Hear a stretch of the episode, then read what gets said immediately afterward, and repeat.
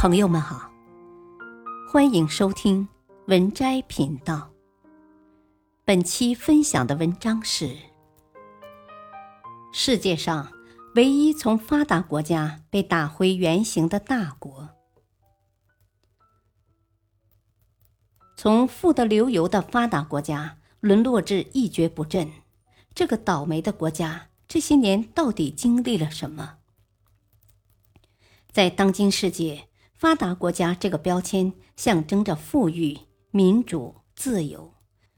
发达国家的国民也生来就享受着更多的社会福利，所以成为发达国家几乎是所有发展中国家梦寐以求的事情。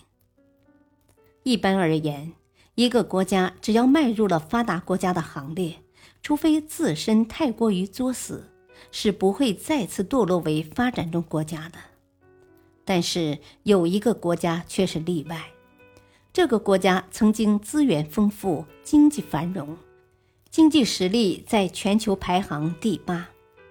早在一百多年前，它的国民收入就已经超过欧洲的老牌资本主义强国法国，在整个南半球，它是数一数二的强国。而如今，这个曾经的发达国家却沦落到了发展中国家的队伍里。经济倒退，治安恶化，靠卖资源勉强度日。根据二零一六年的数据显示，它的 GDP 总量连中国河南省这一个省份都超不过。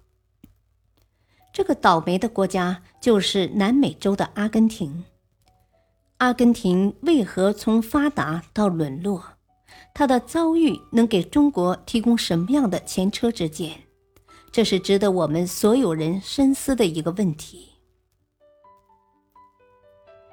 在上个世纪初，如果一个欧洲人想要移民到美洲，首选的国家除了美国之外，并不是加拿大，而是现在我们看来毫不起眼的阿根廷。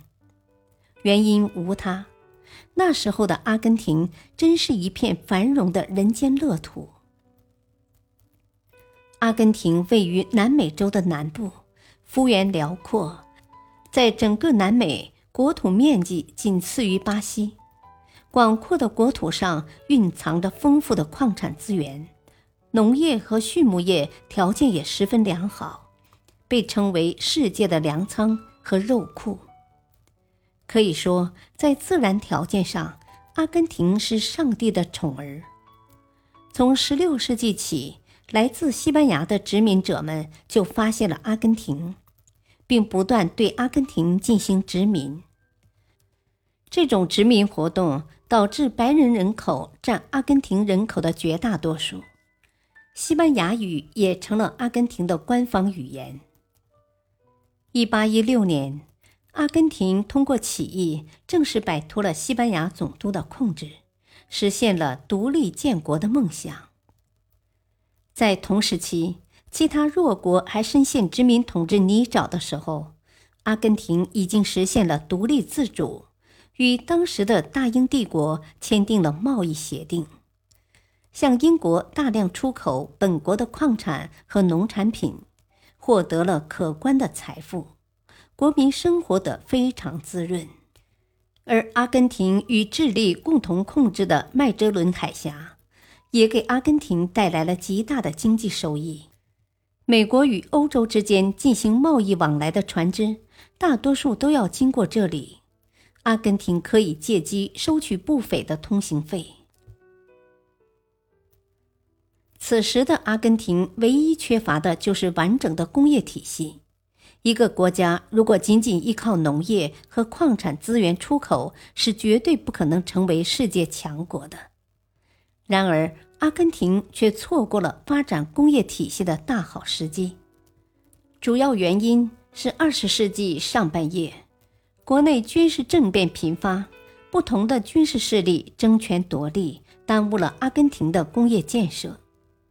但是，中国有一句老话：“瘦死的骆驼比马大。”当时的阿根廷富得流油，即使在工业上是个瘸子。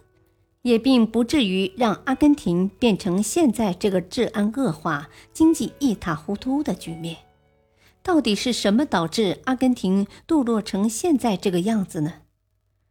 其实，阿根廷在上个世纪六十年代被彻底踢出发达国家的队伍，和一个人有着密不可分的关系。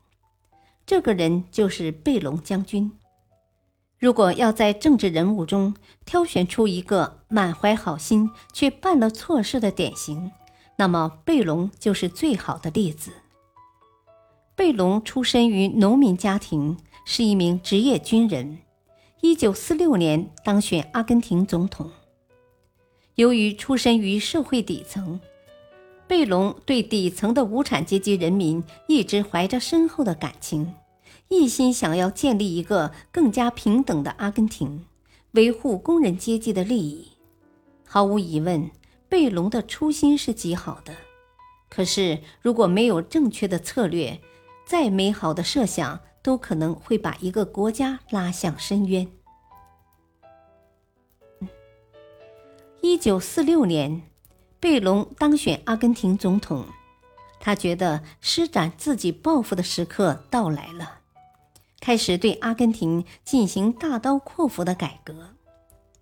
在贝隆上台之前的阿根廷，通过自由贸易赚取财富，虽然造成了一定的贫富差距，但总体上阿根廷人过得不错。欧洲人形容一个人有钱，就会说富得像个阿根廷人。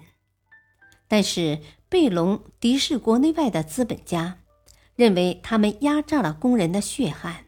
应当对资本家进行驱逐或刻意重税，保护工人的利益。所以，他一上任就强硬支持建立劳工同盟，增强工会的力量，并为工人大幅度提高工资、发放福利。他上任之后不久，阿根廷的工人就得到了一年发放十三个月工资的待遇。感谢收听。下期播讲二，敬请收听，再会。